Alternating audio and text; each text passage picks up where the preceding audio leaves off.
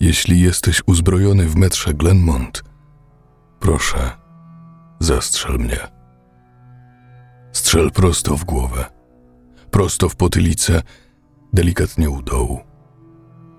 Niech kula pokona możliwie jak najkrótszy dystans przez mój mózg, nim dotrze do hipokampu. Jeśli będę miał szczęście, uczucie postrzału przedzierające się przez moją czaszkę będzie trwać tylko kilka dekad. Jak okropnie by to nie brzmiało, wyświadczyłbyś mi tym niesamowitą przysługę. Śmierć przez strzał w głowę, najszybciej jak się da, jest o niebo lepsza niż alternatywa. Ten koszmar rozpoczął się ponad tysiąc lat temu, o 10.15 dzisiejszego poranka. Dorabiam sobie uczestnicząc w testowaniu narkotyków.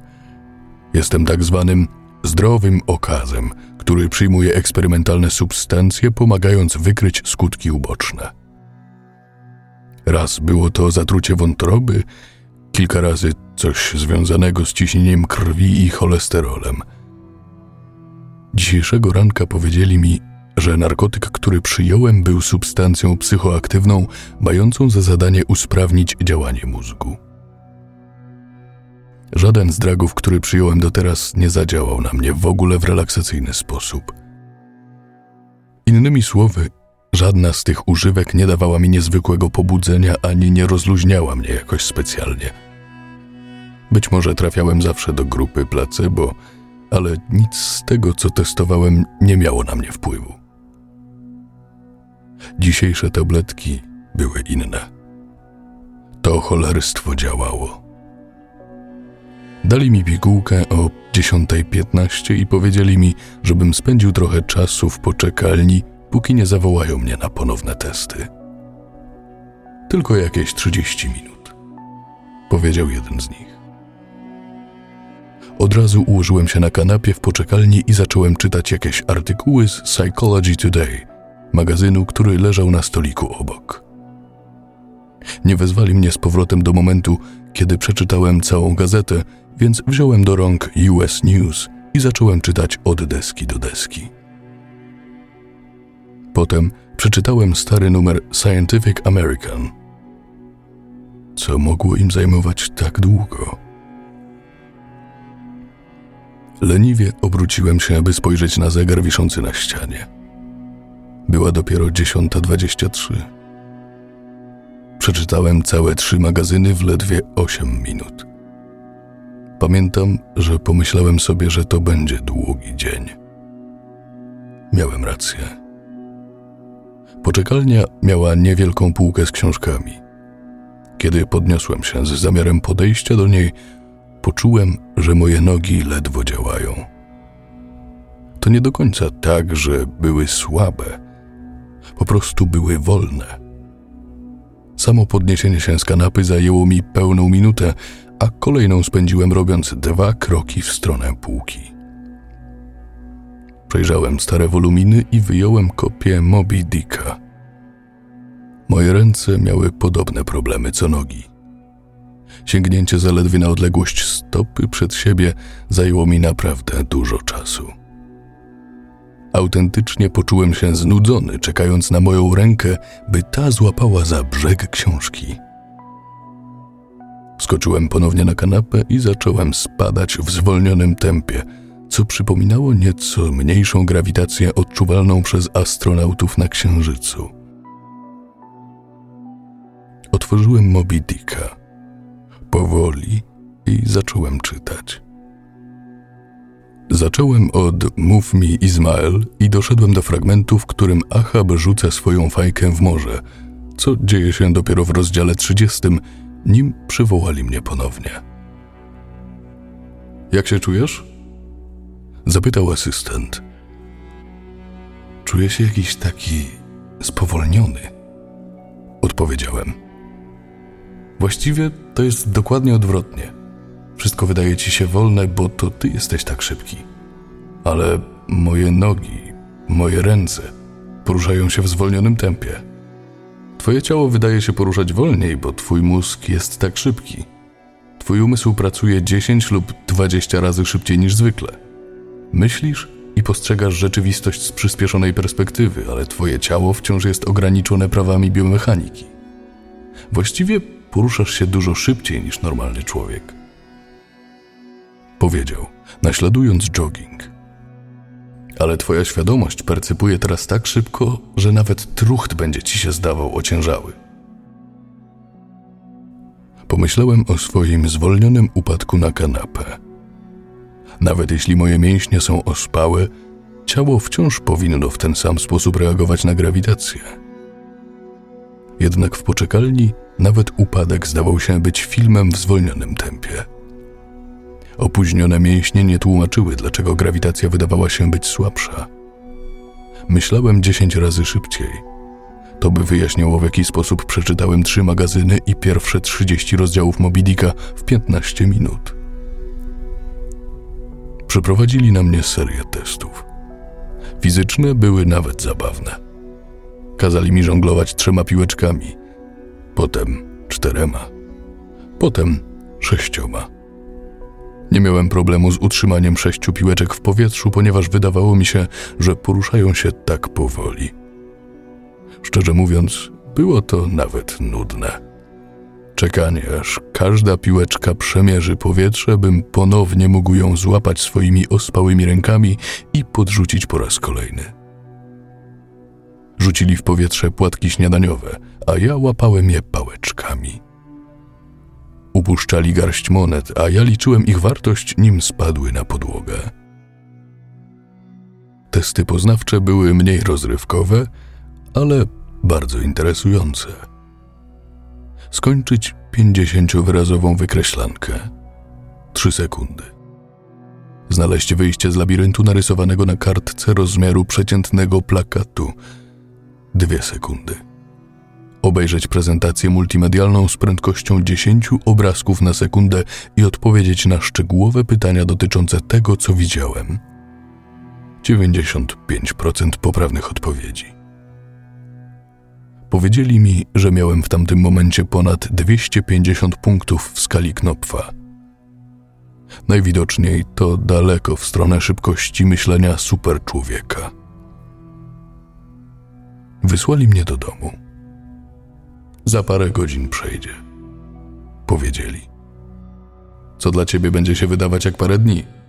Spróbuj skorzystać z tego efektu. Skup się na pracy, nadrób zaległości z mailem czy inne takie, póki jesteś w trybie superszybkości. Podróż do domu była katorgą.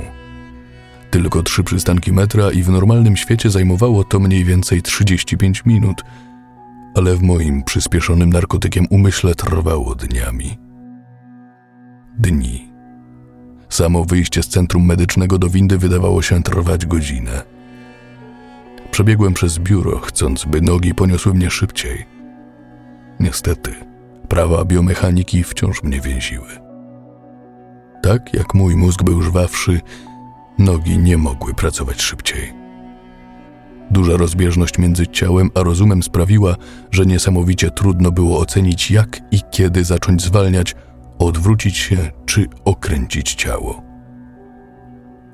Zmieniłem się w wielkiego, ociężałego tytana. Źle oceniłem prędkość i wpadłem na ścianę przy windzie z dość dużą siłą. Mimo, że widziałem, jak ściana zbliża się coraz bardziej, w tamtym momencie nie byłem już w stanie wyhamować. Uderzyłem w nią twarzą. Mocno Ból był ostry. Gdyby mózg funkcjonował normalnie, prawdopodobnie przeszedłby po minucie. Jednak na haju ból dawał o sobie znać jeszcze przez następne pół godziny. Może nawet 45 minut. Jazda windą była okropna.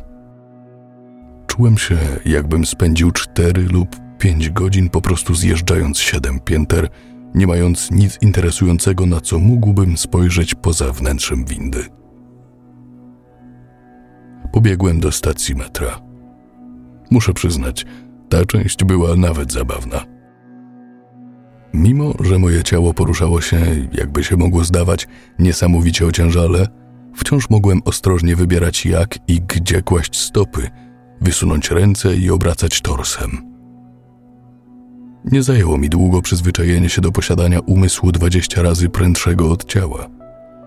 Od tego momentu praktycznie przebiegłem, czy też przetańczyłem w biegu resztę drogi, obracając się i robiąc piruety między ludźmi na chodniku i unikając jeżdżących samochodów o centymetry, czy też minuty. Pędziłem niemal godzinę, schodząc do metra i biegnąc do platformy. Niekończąca się nuda oczekiwania sześciu minut na czerwone wagony metra. Mimo, że tutaj było na co popatrzeć, w przeciwieństwie do wnętrza windy, i tak byłem szalenie znudzony. Trzeba było ukraść ten egzemplarz Moby Dicka. Wagony metra zaczęły powoli wtaczać się na stację. Zwykły, wysoki pisk hamulców zmieniony na wolny, niski, monotonny dźwięk, jakby grającej jedną nutę tuby.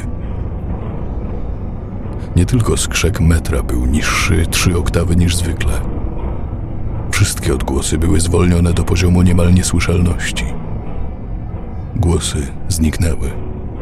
Tonęły pod graniczną częstotliwością możliwą do wychwycenia. Udało mi się usłyszeć krzyczące dziecko w metrze. Brzmiało jak pieśni walenia. Ostre dźwięki klaksonów czy piski kół brzmiały odlegle, mrocznie i niepokojąco. Jeszcze w biurze mogłem bez większego problemu zrozumieć mowę naukowców.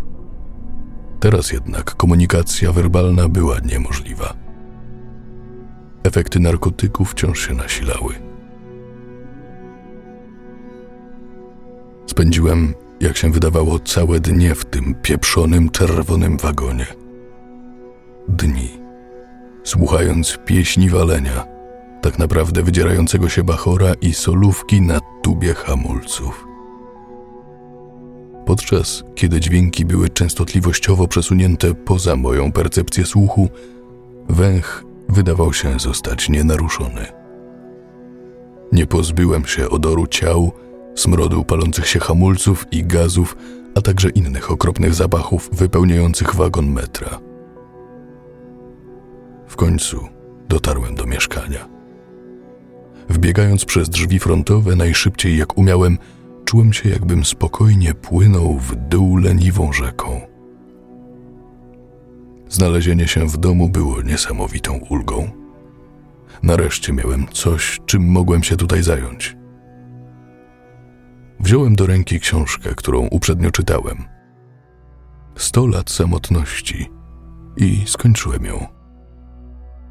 Mimo przewracania kartek tak szybko, że niektóre z nich wyrywałem, odnosiłem wrażenie, że większość czasu, który zajął mi dokończenie książki, przewracałem kartki, a nie faktycznie czytałem. Trzy minuty minęły, odkąd wszedłem do domu. Chciałem spróbować przejrzeć internet. Mój Boże, dlaczego komputery w tych czasach włączają się tak cholernie długo? Pomysł nie zdał egzaminu. Godziny po to, by załadować każdą nową stronę i ułamek sekundy, by ją przeczytać. Sto artykułów w moich zakładkach przeczytanych i zaledwie kolejne trzy minuty upłynęły. Zanurzyłem się w stos książek jeszcze do przeczytania i skończyłem następne dwie. Minęły cztery minuty. Zdecydowałem, że spróbuję się zdrzemnąć. Mimo braku snu od, jakby się wydawało, wielu dni, mój umysł wciąż myślał, że była pierwsza dwadzieścia pięć. Nie byłem gotowy na spanie. Mimo wszystko próbowałem zasnąć. Poszedłem do sypialni. 45-minutowa podróż przez mieszkanie, po czym rzuciłem się na łóżko. Powolnie spadałem niczym piórko na materac. Zamknąłem oczy i leżałem tak przez godziny. I kolejne. I kolejne. Naprawdę minęło dziesięć minut, nim się poddałem. Sen nie chciał nadejść. Mierzyłem się z czymś, co jawiło się jak dni, czy może nawet tygodnie bycia zamkniętym w spowolnionym więzieniu, Zażyłem więc ambien. Uczucie tabletki i łyku wody przemierzających mój przełyk było nie do zniesienia. Blokowały mi oddech, poruszając się niczym ślimak w głąb mojego ciała. Przeczytałem książkę. Dziesięć minut minęło. Przeczytałem kolejną. Osiemnaście minut od kiedy wziąłem ambien. Rzuciłem książką na drugi koniec pokoju, rozdrażniony moją sytuacją. Przedmiot niespiesznie wirował w powietrzu niczym liść popędzany wiatrem przez godziny, po czym utonął za fotelem, jak w basenie. Siła grawitacji nie zmieniła się, odkąd wziąłem tabletkę. Prawa fizyki były niezmienione. To moja percepcja czasu miała niezłą karuzelę. Oceniając to, jak długo zajęło książce w końcu opadnięcie na podłogę, mogłem stwierdzić, że efekty narkotyków wciąż przybierają na sile. Przeczytałem magazyn. Włączyłem telewizję. Mogłem bez problemu dokładnie przyjrzeć się każdej klatce filmu, jakbym oglądał prezentację. Sfrustrowany wyłączyłem telewizor. Czytałem jeszcze. Dwie pierwsze książki A History of the English Speaking Peoples Churchilla nie do końca lekka lektura. Właściwie była okropna. Ale godziny nudy, które musiałbym spędzić idąc po inną książkę, skutecznie motywowały mnie do skończenia jej. Już nawet czytanie tego było lepsze, a w każdym razie mniej złe. Minęło 35 minut, odkąd wziąłem ambien. Położyłem się na kanapie i zamknąłem oczy. Czas płynął. Wziąłem wdech. Proces, który trwał godzinę. Czas płynął. Wydech, trwający kolejne godziny. Sen nie chciał nadejść. Potrzebowałem nowego planu. Zdecydowałem, że wrócę do biura, gdzie dali mi narkotyk. Być może będą mieli coś, co zadziała odwrotnie do jego efektów, a przynajmniej coś, co odbierze mi przytomność, póki mi nie przejdzie. Opuściłem mieszkanie tak szybko, jak było to możliwe. Trwający godzinami proces. Nie zawracałem sobie nawet głowy przekręcaniem zamka w drzwiach. Zajęłoby to zbyt dużo czasu. Po schodach. Dużo szybciej było zbiec niż jechać windą. Przez korytarz. Na zewnątrz drzwiami frontowymi i na ulicę. Tych kilka czynności zdawało się być jak długi dzień spędzony w biurze. Biegłem przez ulicę, tańcząc i omijając przechodniów, co musiało wyglądać dla nich jak nadludzka zręczność. Zbiegłem z pierwszych schodów prowadzących do metra. Kawałek prosto i kolejne schody. Właśnie wtedy zaczął działać ambien. Nie sprawił, że zrobiłem się senny. W najmniejszym stopniu. Zamiast tego musiał widocznie mieć poważny efekt uboczny związany z uprzednim zażyciem narkotyku tego ranka. Wciąż zbiegałem z drugiej części schodów, robiąc w czasie niewielkie postępy, kiedy nagle wszystko się zatrzymało. Niski, pomieszany dźwięk otoczenia zniknął, zastąpiony idealną ciszą. Niczego takiego wcześniej nie uświadczyłem. Moja zdolność poruszania dolną częścią ciała jakby kompletnie wyparowała. Nim zacząłem odczuwać skutki ambienu, moja percepcja czasu była może kilkaset razy wolniejsza niż powinna. Teraz jednak zwolniła tysiące razy. Każda sekunda była niczym dni. Nawet ruszanie oczami, by skupić się na nowym punkcie, trwało niesamowicie długo. W południe nauczyłem się, jak chodzić, biec czy skakać, kiedy umysł pracował setki razy szybciej niż ciało. Teraz jednak, gdy efekt pomnożył się kilkukrotnie razy bardziej, kontrolowanie ciała było niemalże niemożliwe. Upadałem na schody. Mimo, że byłem jedynie w połowie sparaliżowany, poruszanie mięśniami było zbyt trudne. Rozkazywałem mojej stopie ruch do przodu przez godziny, następnie do tyłu przez kolejne. Potem kalibrowałem odległość tak, by na pewno trafić na następny schodek. Czas mijał. Godziny próbowania, ustawiania kąta, pod którym moja kostka miała się ułożyć, dopasowywanie jeszcze raz, poprawianie, gdy wydawał się niewłaściwy. Mimo wszystkich tych starań, skręciłem kostkę na następnym stopniu. Ból również był zmodyfikowany przez upływ czasu. Przechodził do mózgu stopniowo. Długo trwało, zanim zacząłem go czuć. Potem narastał z każdą chwilą. Z każdą godziną czułem coraz bardziej niewysłowione cierpienie spowodowane skręconą nogą.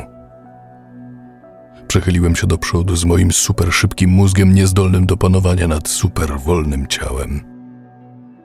Opadałem przez całe dnie, starając się obrócić tors na tyle, by ustrzec głowę przed uderzeniem w beton. Wylądowałem najpierw na ramieniu. Poczułem na nim delikatny ucisk. Na początku był niemal nie do wyczucia. Potem zaczął doskwierać nieco bardziej. Ciśnienie narastało, przynosząc coraz większy ból z każdą godziną. W końcu mój bark się poddał. Został kompletnie złamany. Niewyobrażalne cierpienie rozlewało się z niego jak krew ze świeżej rany. Miałem naprawdę dużo czasu na rozmyślanie podczas tego upadku. Jeśli każda sekunda wydawała się niczym dni, to każda minuta musiała być liczona w latach. Nawet jeśli narkotyk przestałby działać, w przeciągu następnych dwóch do trzech godzin ten koszmar trwałby stulecia. W momencie, kiedy uderzyłem o ziemię, miałem już plan. Jakoś dostanę się do platformy i rzucę się pod pociąg. Chciałem podnieść się na łokciach. Mój zmierzczony bark dniami błagał o ulgę w cierpieniu. Źle oceniając ustawienie rąk, upadałem na plecy. Próbowałem ponownie, tym razem padając na twarz. Znów nieumiejętnie okręcając kończyny, próbując kontrolować ciało poruszające się wolniej niż rośnie trawa. Tygodnie starań w końcu się opłaciły. Ustabilizowałem swoje dłonie i kolana. Skoro nawet takie czynności były tak piekielnie trudne, domyślałem się, że bieganie, czy choćby chodzenie, było niemożliwe. Czołgałem się więc. Czołgałem się przez metro. Głupie wyrazy twarzy osób, które mijałem, wpatrywały się we mnie tygodniami. W jakiś sposób udało mi się dotrzeć na peron, czekając na śmierć. Dopełzając do betonowej ławeczki nieopodal, starałem się znaleźć pozycję, która choć w najmniejszym stopniu mogłaby uśmierzyć ból w ramieniu. Wtedy właśnie mój problem związany z czasem jeszcze bardziej się pogorszył. Niemożliwie się pogorszył. Atak na schodach był dopiero początkiem interakcji narkotyku z ambienem. Z całą siłą uderzyło dopiero teraz, kiedy kuliłem się obok ławki. Mrugnąłem. Nastąpiły lata ciemności. Dźwięki już dawno mnie opuściły, a wraz z mrugnięciem pogorszył się również wzrok. Jedynym, co odczuwałem, był ból po upadku. Niesamowicie przyspieszony umysł nie próżnował, próbując zrekompensować brak bodźców z zewnątrz. Zacząłem słyszeć głosy. Śpiewałem językami, których nigdy wcześniej nie słyszałem. Kształty i twarze, kolory, których nie potrafię opisać. Przypomniałem sobie całe moje życie. Wyobrażałem sobie przeżywanie innego. Zapomniałem angielskiego. Zacząłem powoływać w myślach nowe rzeczywistości, inne wymiary. Zrobiłem to znowu i znowu i jeszcze raz. Otwierałem oczy. Nawet nie jestem w stanie opisać, jak długo to trwało. przebłysk. Tygodnie. Pierwsze promienie. Tygodnie. Ledwo widoczna panorama metra. Kostki, buty blisko mnie i jakiś plakat na ścianie metra po drugiej stronie. Zacząłem wyciągać telefon. Projekt ciągnący się dekadami. Nie umiem opisać nawet nudy temu towarzyszącej. Nawet ból ramienia był niczym w kontraście do nudy. Każda myśl, która się pojawiła, była już przeze mnie przerabiana setki razy. Widok kostek i plakatów wciąż się nie zmieniał. Nigdy. Nuda była tak intensywna, że niemal namacalna, niczym metalowy lub kamienny obiekt wryty w moją czaszkę. Nieunikniona. Jakie miałem możliwości? Jeśli przeczołgałbym się na tory z intencją, żeby wagon metra w końcu to zakończył, i tak nie zginę. Doświadczę nawet więcej bólu spowodowanego upadkiem z wysokości czterech stóp i prawdopodobnie w końcu zostanę uratowany przez jakiegoś bezimiennego bohatera, kiedy metro w końcu nadjedzie. W tym scenariuszu moje cierpienie byłoby nieskończone. Czekałem więc na metro, bym mógł rzucić się pod nie. Gdy w końcu uderzy we mnie, doświadczę bólu bycia rozrywanym na kawałki przez stulecia. Nim w końcu światełko życia opuści mój mózg i wszystko się skończy. Przeżyłem setki żyć, skulony obok ławki. Jestem starszy duchem niż każdy człowiek, który kiedykolwiek żył. Większość mojego życiowego doświadczenia można podsumować cierpieniem umiejscowionym na podłodze platformy metra z niezmiennym widokiem kostek i plakatu naprzeciwko. Ten tekst jest moim planem B, moją ostatnią szansą. Spędziłem żywota pisząc tę wiadomość i mam nadzieję, że ktoś ją odszuka i zrozumie, że moje cierpienie musi się w końcu skończyć. Ktoś nieopodal natychmiast. Ktoś, kto znajdzie mężczyznę skulonego przy ławce. Mężczyznę, który doczołgał się tu spod schodów i zabije go najszybciej, jak się tylko da. Strzałem w potylicę. Jeśli jesteś uzbrojony w metro Glenmont, proszę, zastrzel mnie.